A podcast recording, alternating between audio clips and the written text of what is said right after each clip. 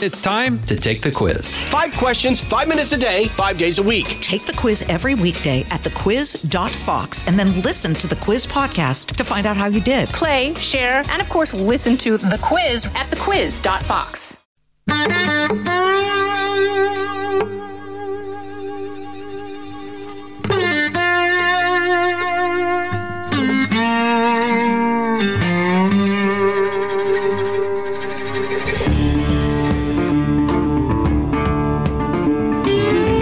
this is Trey. Thank you for joining us for the Tuesday edition of our podcast. And this is a, a real treat for me. If you listen to this podcast, if you watch the television show, if you have read uh, really any of the three books I've written, then I have cited, quoted, paraphrased, stolen from today's guest. I try not to steal, I try to give him credit.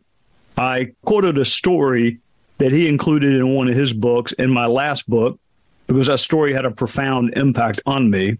There are two books sitting on my bedside table right now as we speak, and that's been true for over a decade. Uh, there's the Bible, which makes my mom and my wife very happy. And then there's a book called Gates of Fire, which is my favorite book of all time, written by an author who is currently living. I, I love Dostoevsky and I love Tolstoy, but Gates of Fire struck me in a way that no other book has. He's written scores of other books, historical fiction, fiction, nonfiction. His name is Steven Pressfield, and we are delighted to have you with us today. Welcome to you. Hey, thanks, Trey. It's a pleasure to be here. We've been trying to do this for a while, and I'm I'm glad we finally got it together. Well, I am uh, semi-retired, maybe on the way to being fully retired. Uh, depends on you know, the, I guess the ratings for my TV show, but you're a busy guy. So thank you for doing this. All right. My pleasure. I want to talk to you about your craft, your artistry, um, but also how people listening can, can maybe practice their own artistry. Is it true? Is it true that for nearly two decades, you worked your artistry, your craft, without getting a single penny in return? That's true. I think it was a little more than that, in fact. Yeah. Was it a love of what you were doing? Was it a self belief that that eventually this is going to catch? What what caused you to keep going? Um, I, it was one of those things, and you know, I think when you ask a question, uh, ask an artist or somebody, why do you do what you do? I mean, the real the real answer is because you can't do anything else. And I don't I don't mean that that you can't get hired to do anything else, but just your heart can't stand it to do that. You know, um, so in many ways, for me, um, the lack of success over such a long time was a good thing because it forced me to ask the question and answer it. Why am I doing this? You know because my whole fam- my family would ask that question you know what's wrong with this guy you know why does he keep doing this and uh, it certainly wasn't for money it certainly wasn't for recognition because i wasn't getting any of that and so it just kind of came down to me for the love of the game you know, if you're a musician, you just love to play music. You know, if you're an artist, you feel like you have to do something visually. And for me as a writer, I felt like, uh, you know, I just had to keep going until something broke through. I like to kind of tell people what are, what you're good at may be different from what you love, and you got to find a way to marry up what you're good at with what you love. That's the advice I give. Free advice I give teenagers. you clearly loved it, but were there moments when you like doubted, well, am I good enough to be published? Because I think it was decades before your first novel was published, wasn't it? Yeah, I was 52 years old. And yeah, I mean, I, I totally self doubt was like I woke up with it every morning and lived with it every day. I just thought to myself, you know, just what you say, Trey, are you good enough for this? Are you ever going to be good enough for this? And for all that length of time, I really wasn't. You know, I look back at the stuff that I wrote then and it just wasn't good enough. But the great thing about writing, as opposed to, say, playing in the NBA, is you can get better at it. You know, if just through hard work and trying, you can get better over time. You can learn. I guess the legend of Bagger Vance is is when you, if the right phrase, and if you take offense at this phrase, then stop me. It, you burst onto the scene. Is that fair to say with That's the legend of Bagger a Vance? Little, a little bigger than what actually happened, but it certainly was the first actual validation, you know, a published novel, that kind of thing. So yeah, that was a big moment for me. That definitely was the moment when I felt I turned a corner. All right. So I am a, a rabid golfer. My wife would tell you that is what I do for a living is play golf. I thought you, you were a golfer, Trey. I forgot about that. Yeah. so you have written and I want people I want people to think about this for a second. You have written about golf, which is a pretty complex topic, uh, skill wise and psychologically. The book I made reference to is The Battle at Thermopylae. You've written about Alexander the Great. You've written about the Amazons. You've written about World War II. Those are all individually things that people might specialize in how do you research something and are comfortable enough to write about it? There are people who specialize in each one of those individually. So, how do you do that? Sometimes people will mistake me for a classical scholar because I've written, you know, a bunch of stuff set in the ancient world. But the truth is, I really only sort of drill down in a very narrow silo, you know, uh, of what what exactly I'm working on. Like Gates of Fire is about the ancient Spartans and the Battle of Thermopylae. So th- I just kind of read everything I could on that subject, um, which is not that much.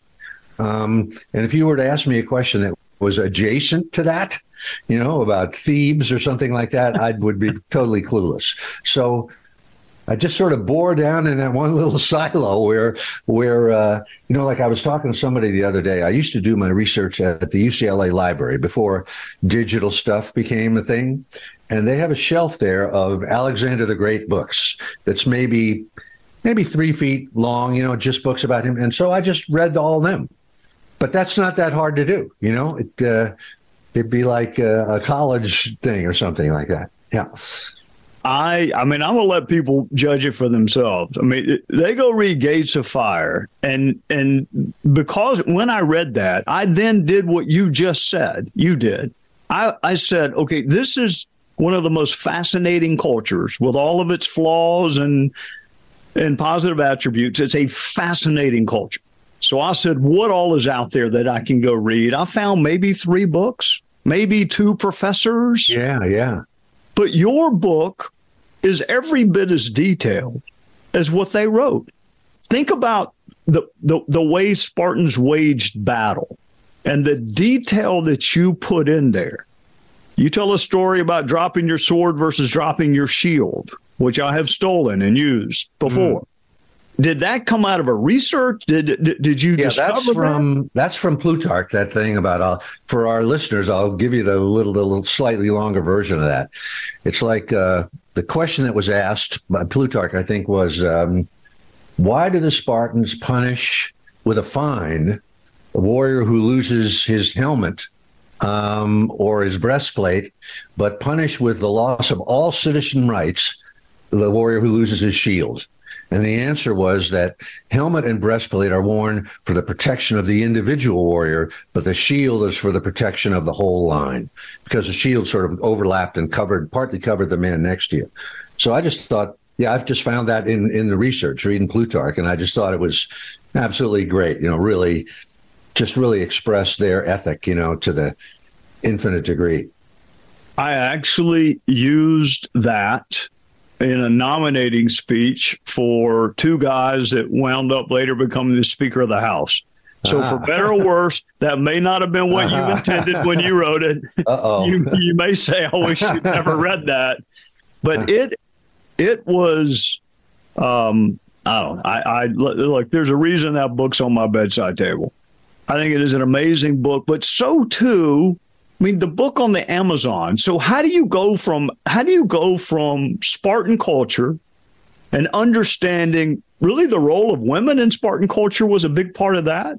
Alexander the Great to the Amazons. How does the mind go from one to the other? Well, you know, we're all interested in different things, right, Trey? I mean, you can go from golf to politics to you know, any number of other things. But I'm always looking for something that grabs me, you know, some sort of something that uh, I can really, because uh, a novel is going to take two and a half, three years, you know, so you got to fall in love with something. And for me, for that story about you know, the Amazons were this supposedly legendary uh, race of all female warriors. And um, I always thought, oh, that's could that possibly be true? You know, I mean, it's such a great legend that you think, no, it can't be true. But there's another passage in Plutarch where, uh, which I quote at the start of the book, where he talks about Plutarch lived in Athens in the first century AD, and the Amazons supposedly an army of women supposedly invaded Athens around 1200 AD, so 1200 years earlier, BC, I'm sorry. So he, Plutarch, writing about this, he talks about that there are still at that time graves of the Amazons. There are names of places that were there that could only have come from that. There was a whole part of the city called the Amazonium. So when I kind of read that, I thought, wow, this could actually be true. And that sort of got me going. I just thought, okay, I got to explore this and see what this is all about. It's just too too great a subject, you know, because I'm kind of a believer that women, as we know them today, in the Western patriarchal or Eastern patriarchal culture, seem to me to be not who they fully are, not fully realized, you know. And I thought that was what what appealed to me about the Amazons. I mean, the concept of the Amazons was that they were a horse culture, like the American, you know, like the Sioux, Lakota Sioux, or the Cheyenne or Comanche or something, and that the horse was sort of made them the equal of of any kind of warrior on horseback. They were also supposedly the first to use iron weapons as opposed to bronze weapons and the first to actually fight as organized cavalry rather than just crazy people on horseback. So I thought that makes them physically the equal of men in combat, right? And so then I just, it was just fascinating to me of what would a society like that be like? What would women be like in, in a culture like that where they don't have to marry and depend upon a man or whatever, you know? So anyway, that's kind of you know, I just got fascinated by that subject and then plunged into it for a few years. This is going to sound like a business question, but it's not a business question. It is a practicality question that I, I, I bet our listeners are sitting there thinking, okay, you read something by Plutarch that just totally captured your imagination. How do you go from that to convincing your publisher, your agent, whoever needs to be convinced that, hey, this idea is worth me investing the next 18 to 36 months on? Uh, that's a great question, Trey. It's like, I think, again, because I've failed for so long, and I would write, you know, for two two years or two and a half years, and nothing would come of it. I sort of had the mindset that I'm willing to do this totally on the com, totally on spec. Any project that I would pick up, I wouldn't need a contract. And even for for fiction, as you know, you don't you can't get a contract, right? A, a publisher obviously wants to see the whole book because they want to know if it works, right? Not for nonfiction, but for fiction. So I just sort of figure I have to ask myself if I put in two or two and a half years on this and nothing comes of it, is that okay with me? And in this case, I said to myself, yeah, it is okay with me it's you know it just sort of i just sort of came up you know believing in betting on yourself. I'm only smiling because of how accurate what you just said was. I am moving from what they think i guess they call self-help. It's, it's really I, i'm moving from how to teach people to ask questions or make decisions to my first foray into fiction which is a crime novel. And you are very right. Uh, there, there, there's a big appetite for losing weight there is less of an appetite for for a book about about uh, some imaginary crime drama. But you raise a fascinating. Let me interrupt you just for a second, yes. Trey, to say, let me congratulate you for that. You know, let me give you props. I salute you. God bless you. It takes balls to do that. You know, and it's great that you're doing that. That you're pushing yourself into an area that uh, may, might be out of your comfort zone. I, I, wish you the best of luck. It is sheer love, and what you said resonates with me. I, I will do it if no one else has any interest in reading it because I've always wanted. I was a prosecutor for almost two decades, and I'm fascinated by crime and what it does to people and why they commit it. So, all right, I was on your website and it seems like like Gates of Fire and other books are listed under fiction. I consider them historical fiction. That's how I describe them when I'm telling people you need I do to too. read. to me, that seems the hardest of all because some professor at Oxford or Cambridge is going to say, well, he got this wrong. That's not the way their military moved. So you're going to get fact checked on half of it. And then the other half will be critiqued from a, you know, creativities. It, it just, that seems to me to be the hardest genre. But you've spent a lot of time in that genre. So what do you think? I mean, I, I, again, it's just what you love. You know, it's like what you were just talking about about prosecution and the crime and something like that. I just, I just uh, am fascinated by other eras, particularly the ancient world. You know, maybe previous lives, maybe I was alive at that time in some way. I don't know. But on the other hand, it is kind of easier in a way, Trey, because at least you you're starting with something that actually happened. That's like if I'm writing, I, like I wrote two books about Alexander the Great and at least you know you can read up and see this happened that happened he said this that and then you just sort of insert your own imagination imagine yourself back into that that space and then sort of ask yourself well what would really happen if we were really there? We'll be right back with more of the trey gowdy podcast Fox News Radio on demand on the Fox News app. Download the app and just click listen. When you swipe left, you can listen to your favorite Fox News talk shows live. Swipe right for the latest Fox News Radio newscasts on demand. Fox News Radio on the Fox News app. Download it today. When you wrote your book on Afghanistan, I mean, did you have any idea that it would still play such a prominent role on the world stage? I mean, you've got Russia and I, I, mean Alexander the Great and and the United States and I guess other countries that have gotten involved in Afghanistan. Well, the book is that you're talking about is is the Afghan campaign, and it's about Alexander the Great's campaign in Afghanistan right. in 333 to 330 BC. And when I started to write that, we were already over there fighting. You know. Okay.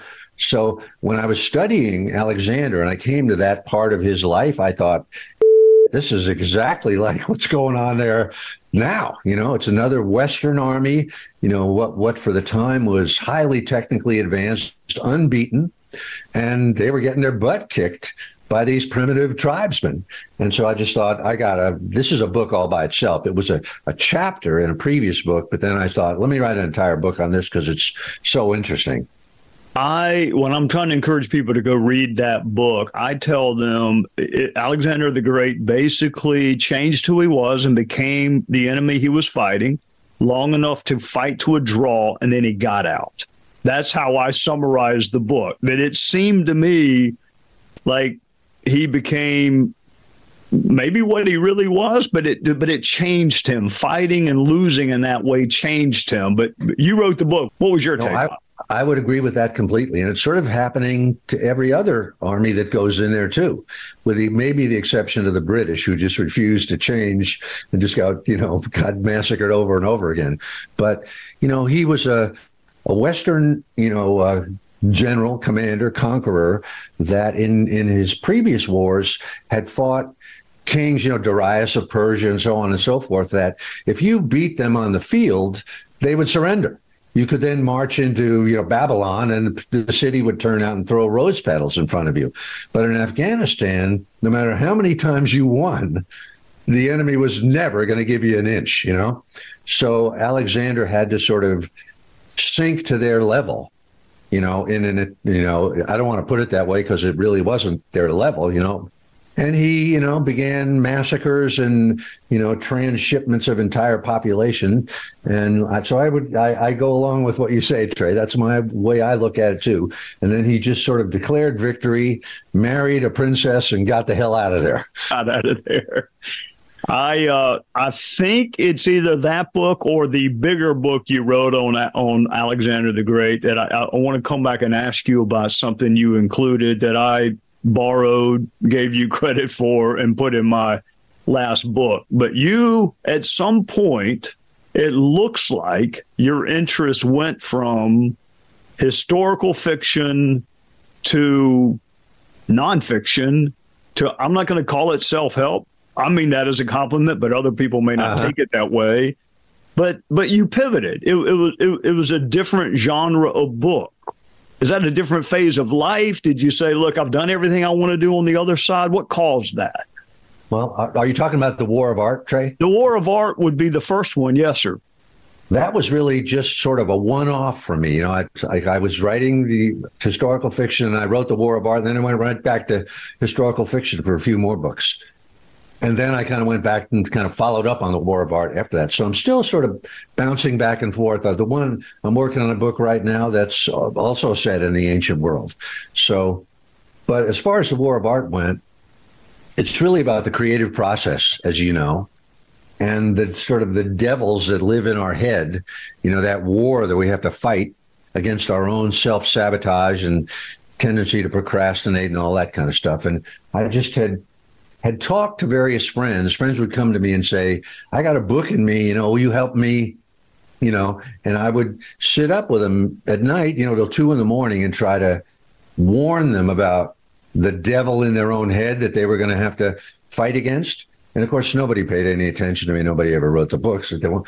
But I thought, let me just put this down on paper. And then if anybody asks me about it again, I'll just say, here, read this. So, um, so that was how the War of Art I wrote in like two months.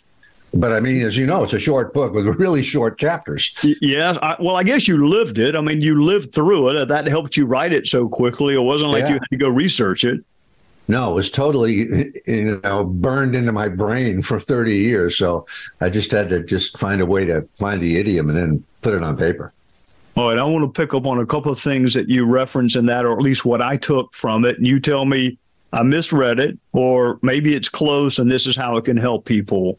The enemy within, that that I have seen the enemy, and it is I. That that we defeat ourselves far more often than outside forces defeat us.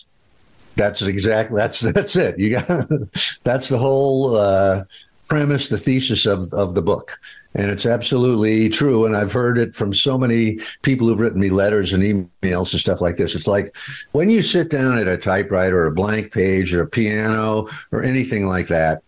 I think we all can agree that there's a negative force that sort of radiates off of that thing like when you're writing, I'm sure you. I want to ask you when you sit down and are working on your your crime story, and that force kind of tries to distract you, tries to get you to put it off till tomorrow, tries to tell you you're not good enough. Who do you think you are trying this stuff? Right?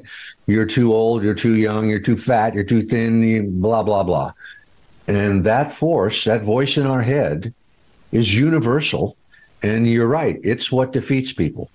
I would say anybody that wants to have any kind of creative career, even if it's only just one thing, one book, one movie, one record album, or whatever, the first thing you have to do before you even start to think about craft is master that demon in your mind, that dragon that has to be slain anew every morning.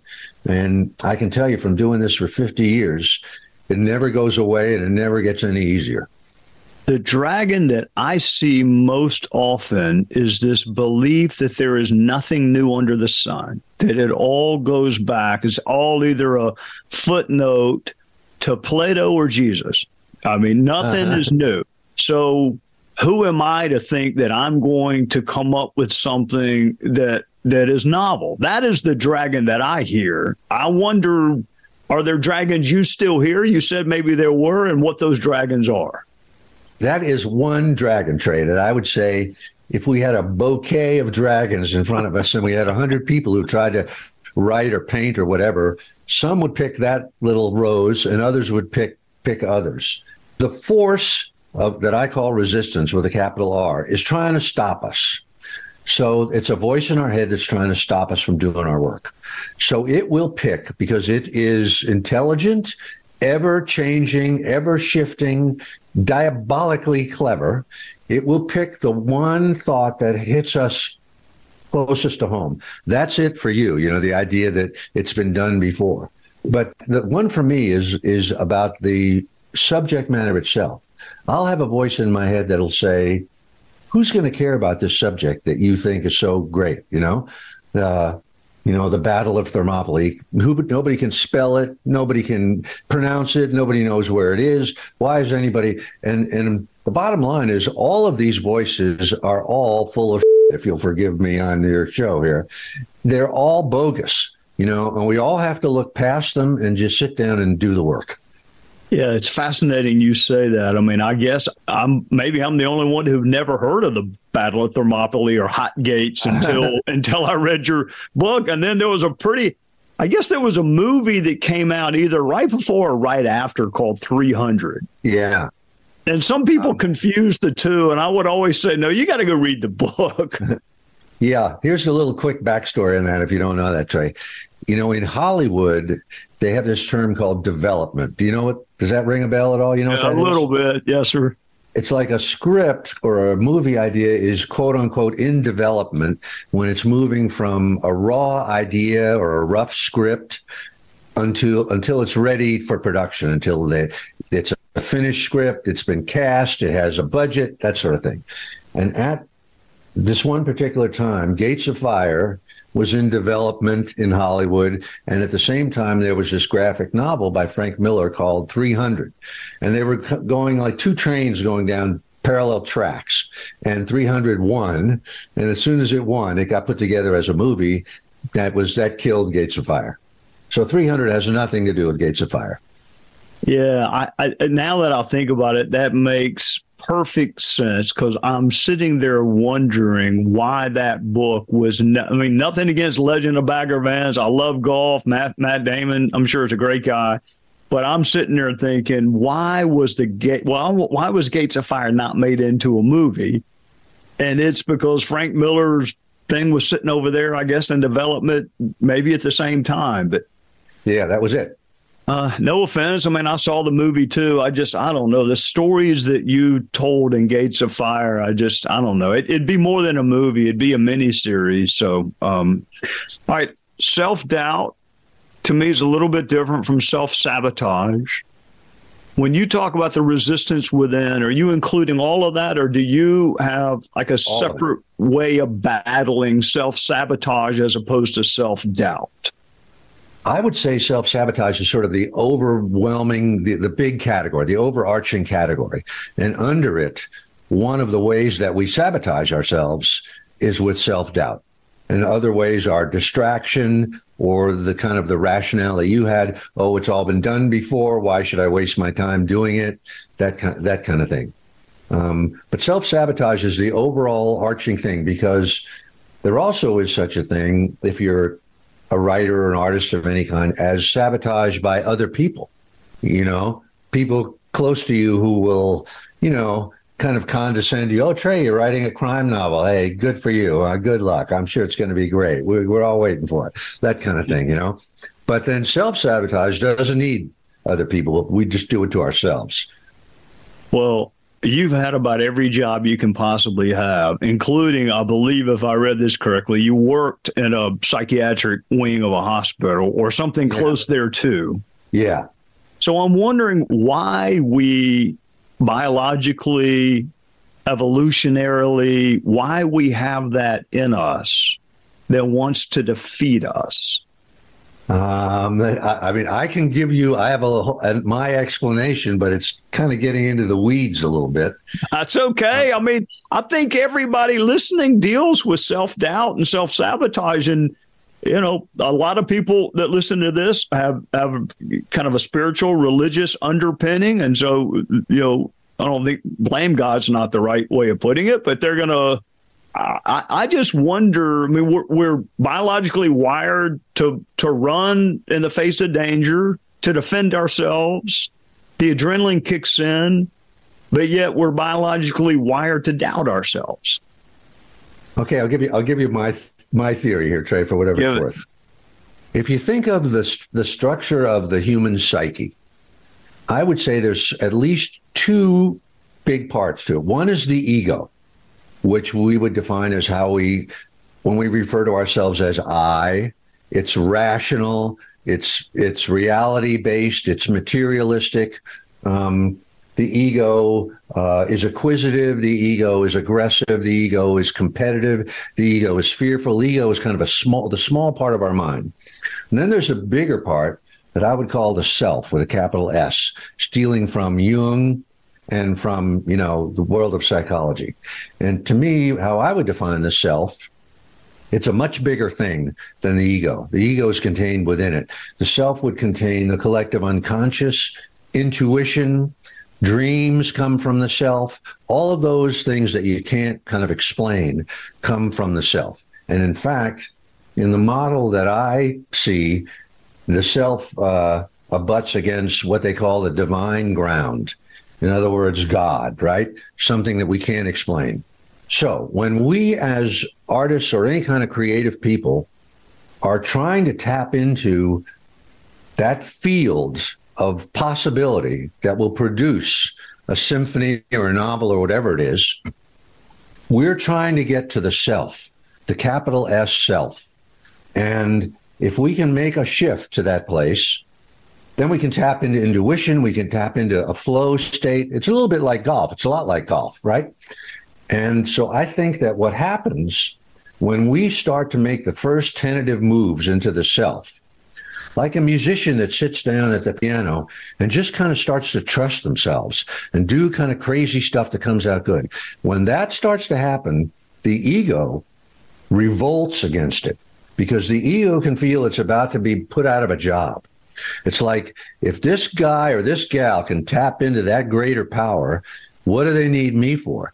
And so I think it's the ego protecting itself that throws up this negative stuff and tries to stop you, tries to sabotage you, you know, and uh, puts that voice in your head that says, you can't do this.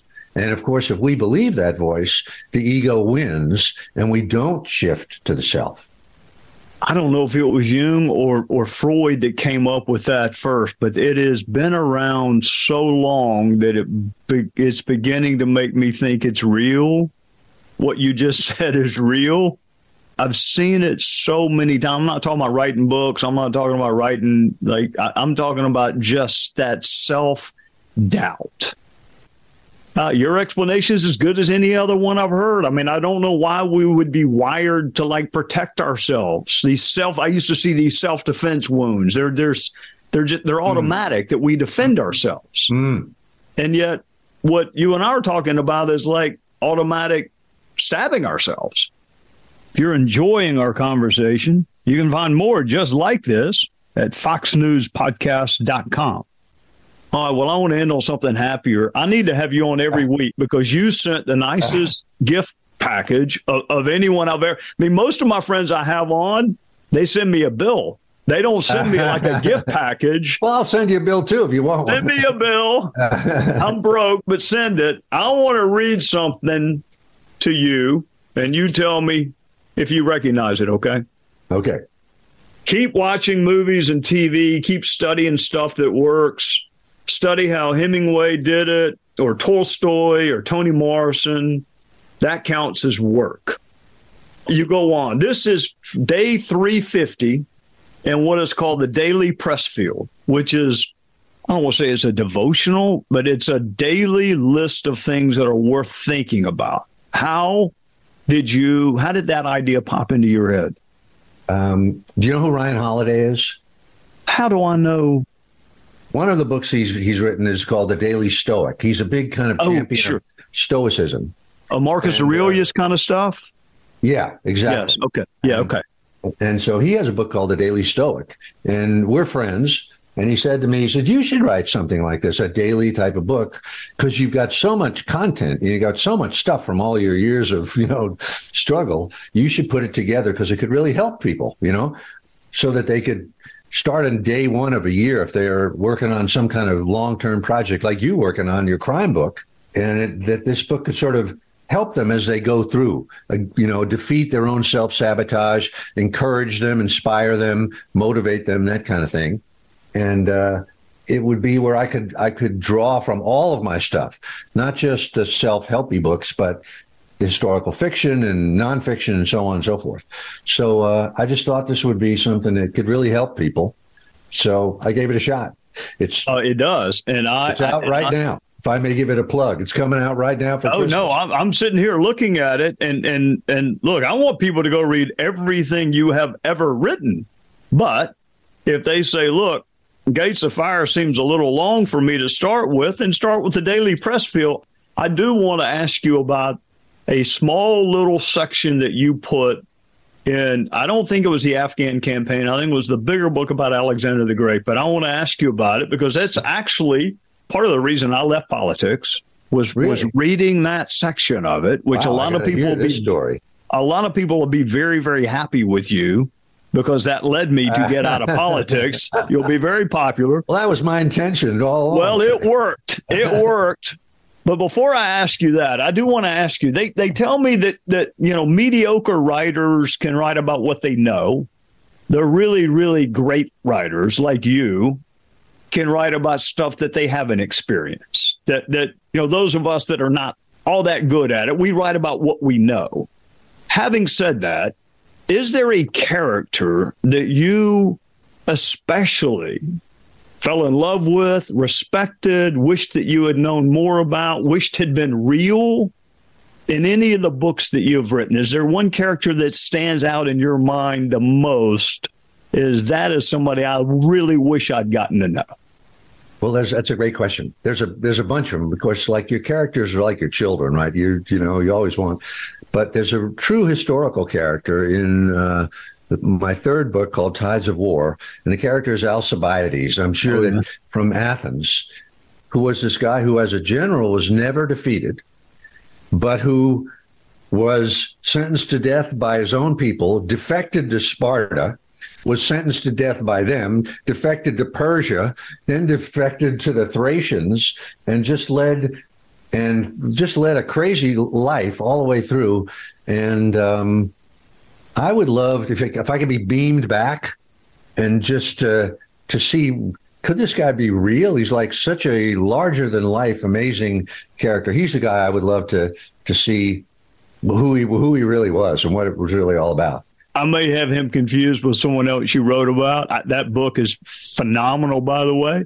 Was he also not like generally considered to be the most handsome person on earth? Yeah, that's what they said. That like it was said of him that at every stage of life, as a boy, as a youth, as a young man, as a man of mature years, he was like the best looking person anybody had ever seen. And one other tiny tidbit of him about him, he entered in the Olympic Games back in the day. That he won first, second, and third in the chariot race as an individual, not as a country. he so this is the kind of a guy he was. But uh, tell me your story, Trey, about getting out of politics. I got to hear Well. I want you to tell the story because you wrote it, but I will tell you what it is. Alexander the Great is about to cross a footbridge, either going into India or he's in India. And an Indian wise man is coming on the other side of the footbridge. Do you remember it now? Yeah, it's a little bit different than that, but I know what you're talking about. Yeah. All right. Well, then, like I said, I paraphrased and corrupted some of your great stories. I kind of like the uh, footbridge. It's good. You use another word, not Indian wise man. So, so- is S A H U or I, I'll misspell it, but Sadhu, sadhu S A D H U, Okay. meaning you know, kind of a yogi, uh, a holy man that that lives uh, without, you know, just with a, a begging bowl and a diaper. right. And what I remember is Alexander the Great's men said, "Make way! The greatest man on earth is coming." He's conquered the world. At least that's what I remember. So if, Uh-huh. if I'm really, really wrong, don't tell me because the story's meant a lot to me. Uh. And then this Indian wise man responds that I'm the most powerful man in the world because I have conquered the need to conquer the world. That's pretty much the story, and it supposedly is a true anecdote. I didn't make it up. Like, um, so the a young lieutenant, actually, Alexander was walking along a footpath, sort of, and there were a bunch of yogis sitting in the sun, you know, and their legs, you know, in the lotus position, and the uh, young officers cleared them all out because Alexander was coming, except for this one guy. So the young lieutenant uh, said to the to the uh, yogi, pointing to Alexander, he said, "This man has conquered the world. What have you done?" And the yogi said, I have conquered the need to conquer the world. And Alexander the Great supposedly laughed, burst out laughing in a positive way. He thought that was a great thing that the guy said. And he said to his retinue, he said, if I could be anyone in the world other than myself, I would be this man here. Which I thought was great. So tell me your story about politics now. Oh, did that that's uh, Well, I mean, you you will not remember this, but someone on my staff knew that I I love Gates of Fire. One one of the folks that worked for me when I was in Congress, and he somehow I don't know how he found you, but he got me a signed copy of Gates of Fire. That's the one that sits on my bedside table. Ah. You signed it, and so I'm reading. I've read. You know, I love to read. I rarely reread books, but I have reread Gates of Fire more than I have reread all other books put together because you, you miss stuff. I mean, or you don't remember stuff. I just remember reading that and thinking, okay, he really is the most powerful man on earth because he defines what success is for him. It's not the accolades of taking over, conquering the world, of weeping for there were no more nations to conquer. He's sitting there with nothing, and yet he feels like he has conquered the world because he's conquered his own ambition and what other people thought about him. So once you understand that you get to define significance, other people don't do it for you. You define what a significant life is, then it liberates you to go do what you want to do. Hmm. You don't like care about what the in Ridley Scott's you know gladiator he he screams at the crowd are you not entertained you don't have to worry about entertaining anyone else because you're at peace Ah, when I looked at that and I thought, okay, I don't want to be here. So why am I here? I don't I don't enjoy this. I don't want to be here. It's hard to leave what people Uh-huh. perceive as a good job. It's hard to leave what people perceive as, you know, fame's not the right word. Members of Congress aren't famous, but you're notorious.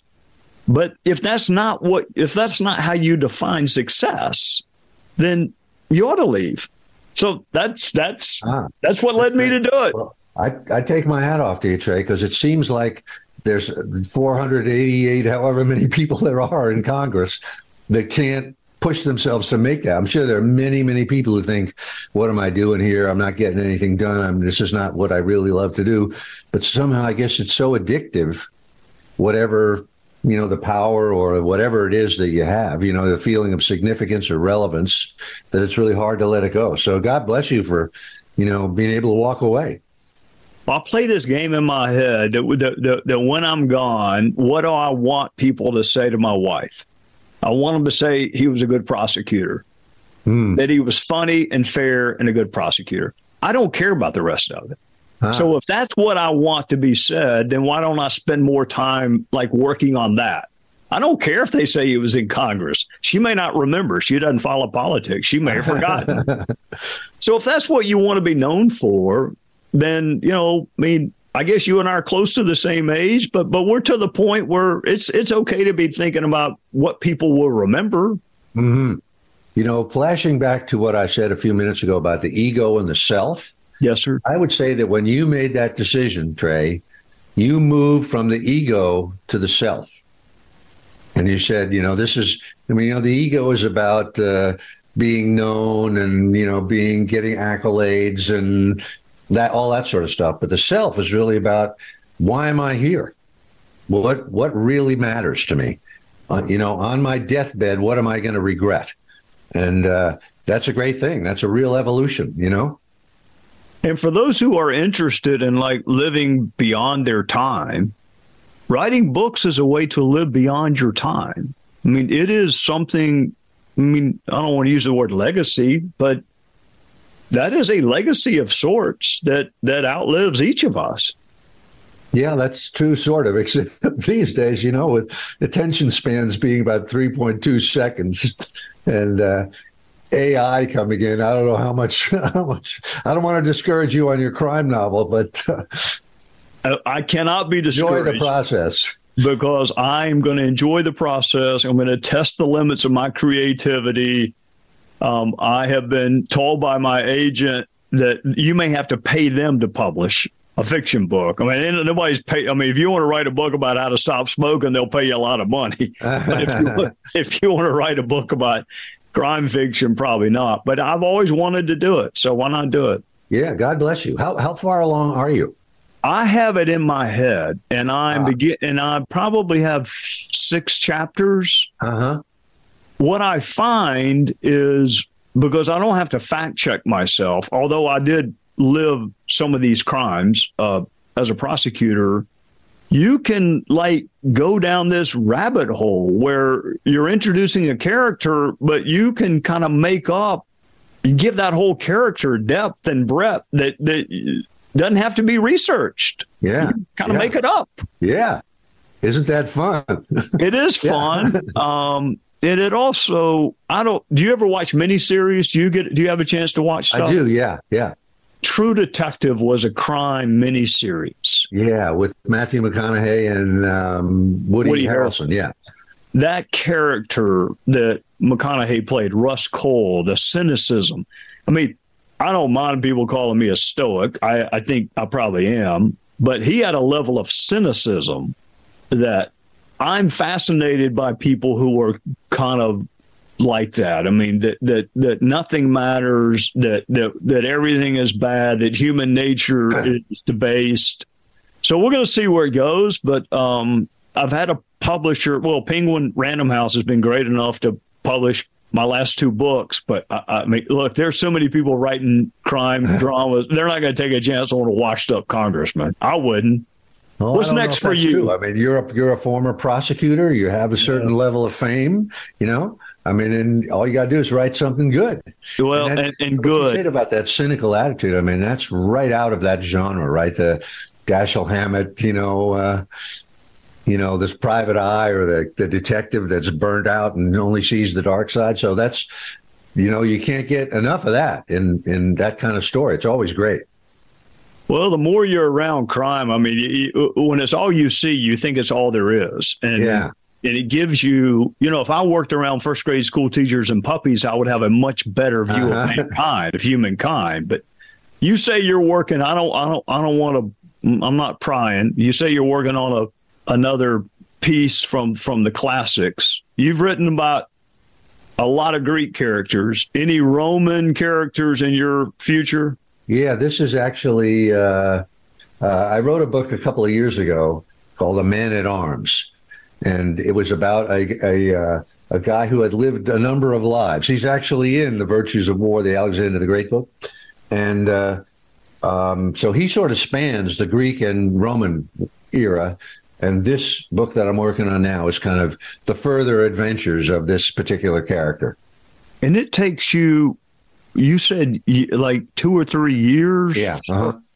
Wow. Are you capable of working on w- more than one project at a time, or do you have Yeah? I am. Yeah, definitely. Okay. Well, Like right I- now, I'm kind of promoting the daily Pressfield. you know? Yes.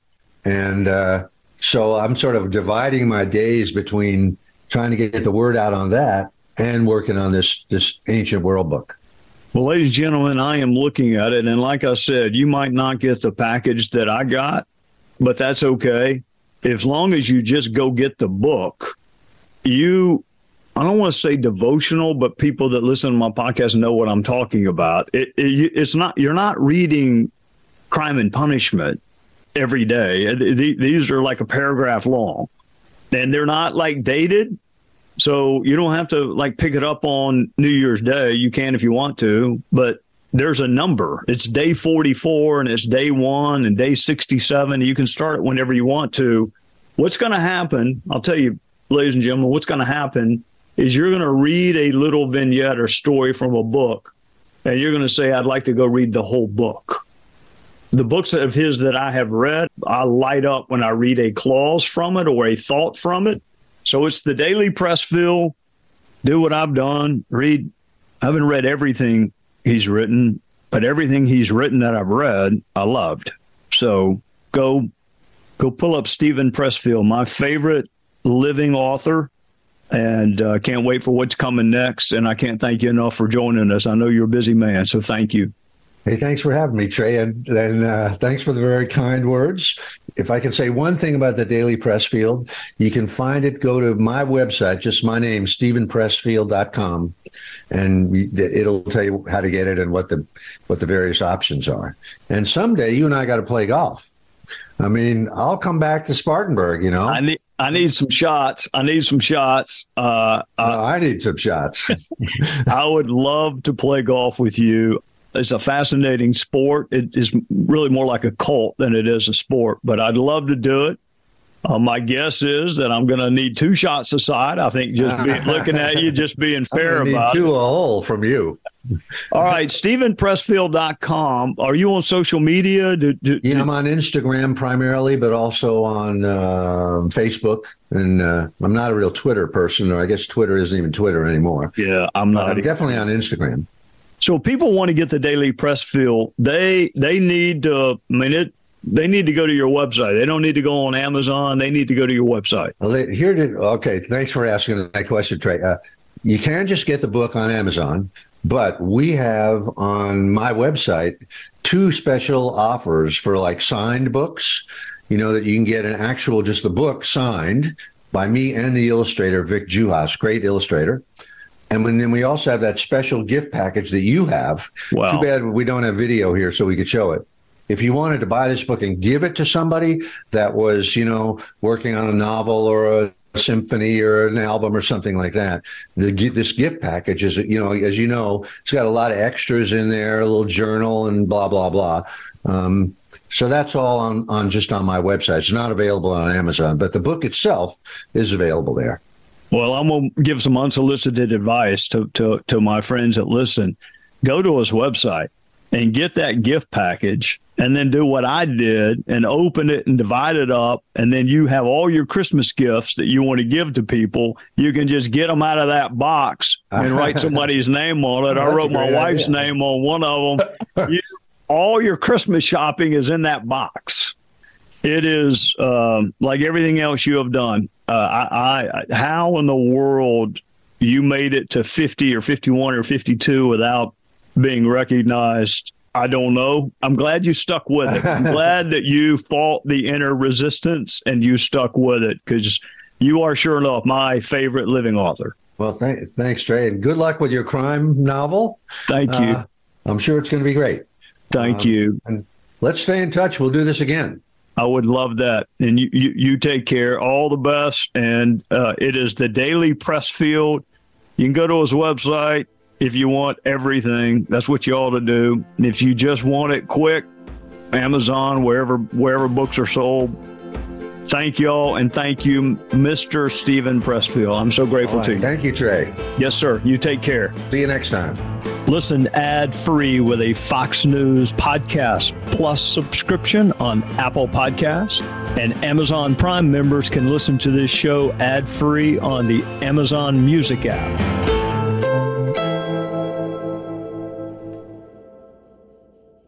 From the Fox News Podcasts Network, subscribe and listen to the Trey Gowdy Podcast. Former federal prosecutor and four term U.S. Congressman from South Carolina brings you a one of a kind podcast. Subscribe and listen now by going to foxnewspodcasts.com.